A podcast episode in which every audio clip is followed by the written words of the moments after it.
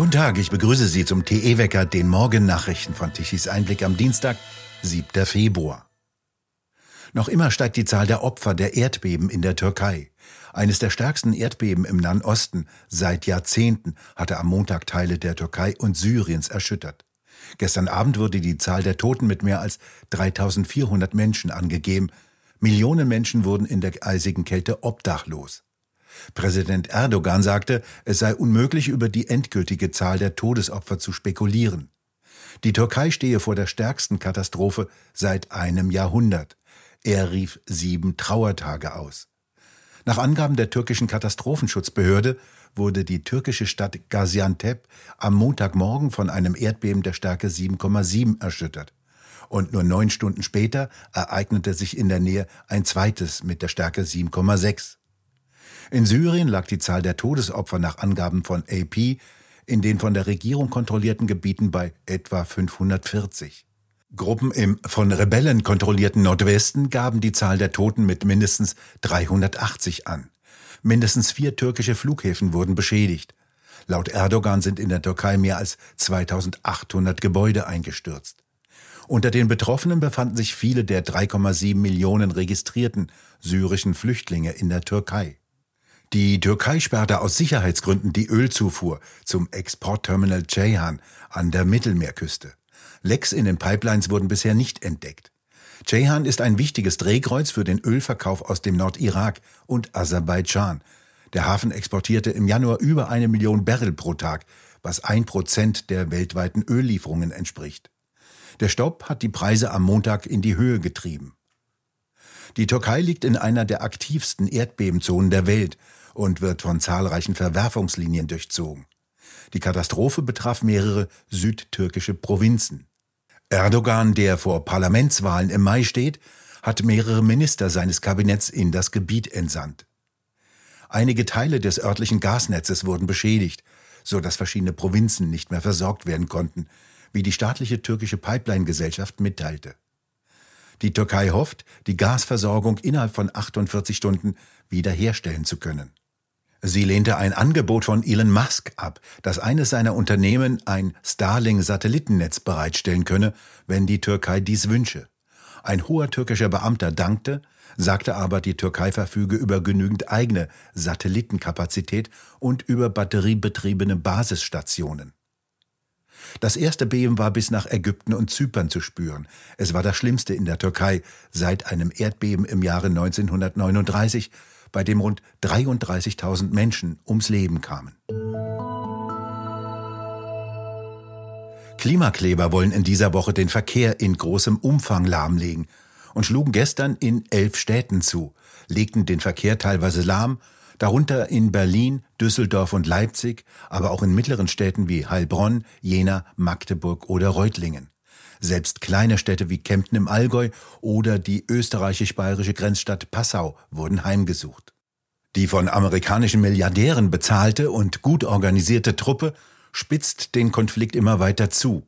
Auf der einen Seite die Klimaextremisten, die immer mehr Chaos verursachen, auf der anderen Seite genervte Autofahrer, die sich nichts mehr gefallen lassen wollen und fast schon zur Selbstjustiz greifen, weil die Polizei in vielen Fällen der letzten Generation tatenlos zuschaut. In den sozialen Netzwerken kursieren Videos von wütenden Autofahrern, die festgeklebte Chaoten gewaltsam von der Fahrbahn zerren. Wie Recherchen der Welt ergaben, handelt es sich bei der sogenannten letzten Generation um eine straff organisierte Gruppierung, in der nur ein halbes Dutzend Anführer das Sagen haben. Außerdem wurde eine Datenbank erdeckt, in der die Mitglieder mit vielen persönlichen Details, einschließlich Gesundheitsdaten, aufgelistet wurden, bis hin zu deren Bereitschaft, Straftaten zu begehen und ins Gefängnis zu gehen. Die Recherchen würden den Verdacht erhärten, dass es sich bei der letzten Generation um eine kriminelle Vereinigung handle, so der innenpolitische Sprecher der CDU-CSU Alexander Trom. Die derzeitige Bundesaußenministerin Baerbock, Grüne, fällt auf der Beliebtheitsskala drastisch von Platz 4 auf Platz 8 ab. Wie das aktuelle Ranking der beliebtesten Politiker des Meinungsforschungsinstitutes INSA ergab, steht jetzt der neue Verteidigungsminister Pistorius vor Markus Söder und vor Robert Habeck. Die linken Politikerin Sarah Wagenknecht steigt gemäß der Umfrage von Platz 9 auf Platz 4 auf. Kanzler Scholz steigt einen Platz nach oben auf Platz 6. Landwirtschaftsminister Özdemir und Gesundheitsminister Lauterbach rutschen beide ab und kommen auf Platz 7 und 13. Als Verlierer der Woche im aktuellen Inser Meinungstrend gilt die Union. Sie verliert in dieser Woche eineinhalb Prozentpunkte und landet bei 27 Prozent. Die SPD gewinnt einen halben Prozentpunkt und erreicht 21 Prozent. Auch FDP mit 8 und die AfD mit 15,5 Prozent legen jeweils einen halben Prozentpunkt zu. Die Grünen mit 16 Prozent und die Linke mit 5 Prozent halten ihre Werte aus der Vorwoche. Mit zusammen 45 Prozent verfehlt in der Umfrage die Ampelkoalition weiterhin eine parlamentarische Mehrheit. Eine schwarz-rote große Koalition mit zusammen 48 Prozent käme auf eine parlamentarische Mehrheit. Eine Jamaika-Koalition aus CDU, CSU, den Grünen und der FDP käme mit zusammen 51 Prozent sogar auf eine Mehrheit an Wählerstimmen. Hermann Binkert, der Chef von INSA, bewertet die Umfrage im Auftrage der Bildzeitung. Die Union verliere deutlich, aber ohne und gegen sie könne nicht regiert werden. Der Streit um Hans-Georg Maaßen schade den Christdemokraten. Für Unverständnis sorgte in Neumünster der Trauergottesdienst am Sonntag für die Opfer des Messerattentates bei Brockstedt. Rund 300 Gäste kamen, darunter auch Kanzler Scholz und jene Politiker, die verantwortlich für das Staatsversagen sind, das dazu geführt hatte, dass zwei junge Menschen ihr Leben verloren. Sie saßen mit Trauermiene in den ersten Reihen der Kirche. Üblicherweise jedoch sitzen bei einer Beerdigung die trauernden Angehörigen vorn. Der staatenlose Palästinenser Ibrahim A. hatte vor knapp zwei Wochen im Regionalexpress von Kiel nach Hamburg zwei junge Menschen mit einem langen Messer abgestochen und sieben weitere Opfer schwer verletzt. Die Hamburger Justizbehörden hätten nicht rechtzeitig gemeldet, dass sich der Palästinenser in Untersuchungshaft befunden habe, so der Vorwurf. Die grüne Integrationsministerin von Schleswig-Holstein kritisierte ihre grüne Kollegin in Hamburg, dass Informationen aus Hamburg nicht rechtzeitig in Kiel angekommen sein sollen. Erwerb und Besitz von Kokain wird dem Präsidenten des Fußballvereins Eintracht Frankfurt, Peter Fischer, vorgeworfen. Die Staatsanwaltschaft Frankfurt hat Ermittlungen gegen den 66-Jährigen eingeleitet, dem unter anderem Nachtclubs gehörten, ebenso wie gegen dessen Frau und dessen 13-jährigen Sohn, wie zuerst der hessische Rundfunk berichtete. Der jüngere Sohn sei nach Medienberichten beim Konsum von Kokain mit einem Freund in der Schule aufgeflogen. Die Wohnung Fischers wurde bereits Ende Januar mit einem Drogenspürhund durchsucht, der Kokain auf dem Nachttisch fand. Die Mobiltelefone Fischers werden derzeit ausgewertet. Fischer äußerte sich häufig gegen sogenannten Rechtsextremismus, Antisemitismus und Rassismus und betonte in einem Interview, wer AfD wähle, könne kein Mitglied bei der Eintracht Frankfurt sein.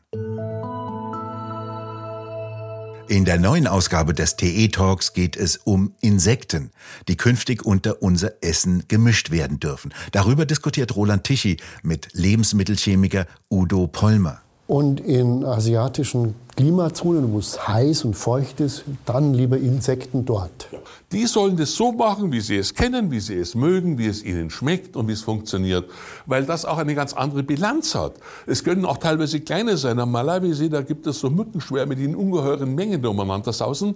Und diese Mückenschwärme, die wischen die einfach weg vom, von der Oberfläche und dann machen sie Klopse draus.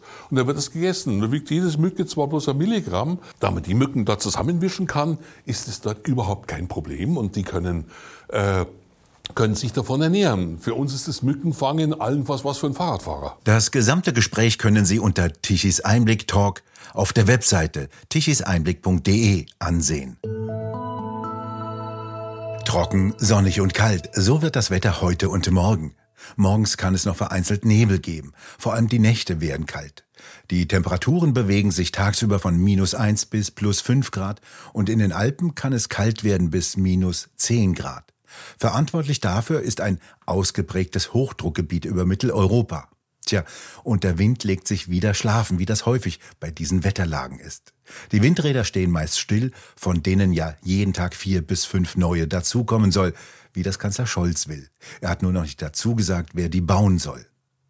Und nun zum Energiewende-Wetterbericht von Tichys Einblick. Gestern war es nix mit dem Wind. Ganze 13,4 Gigawatt an elektrischer Leistung lieferten sämtliche rund 30.000 Windräder in Deutschland um 12 Uhr. Für zwei bis drei Stunden kam noch die Sonne hervor.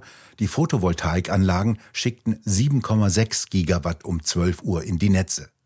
Alles insgesamt zu wenig. Deutschland verbrauchte um 12 Uhr 58 Gigawatt an elektrischer Leistung. Dieser gestrige Spitzenwert ist vergleichsweise niedrig. In diesem Jahr hätten die sogenannten Regenerativen kein einziges Mal Deutschland ausreichend mit Strom versorgen können, ganz abgesehen davon, dass ein Industrieland ein wenig mehr Strom benötigt als nur zu den Zeiten, wenn Wind und Sonne zu liefern geruhen. In solchen Phasen steigt jener Wert immer weiter steil nach oben, der als das Böse gilt, der sogenannte CO2-Emissionsfaktor. Kein Wunder, Rot, Grün, Schwarz hat mit Begeisterung fast sämtliche Kernkraftwerke abgeschaltet. Also müssen Kohle- und Gaskraftwerke auf Volldampf laufen und hohe Mengen an Kohle und Gas verbrennen. Und dabei entsteht ebenso wie beim Atmen CO2. Die grünen Musterschüler in Berlin müssen sich wieder von Frankreich vorhalten lassen. Deutschland sei der Klimaclip-Schüler, der angeblich das Weltklima mit seinem CO2-Ausstoß zerstöre, während Frankreich mustergültig dastehe. Frankreich hat 56 Kernkraftwerke. Wir bedanken uns fürs Zuhören. Schön wäre es, wenn Sie uns weiterempfehlen. Weitere aktuelle Nachrichten lesen Sie regelmäßig auf der Webseite tichiseinblick.de. Und wir hören uns morgen wieder, wenn Sie mögen.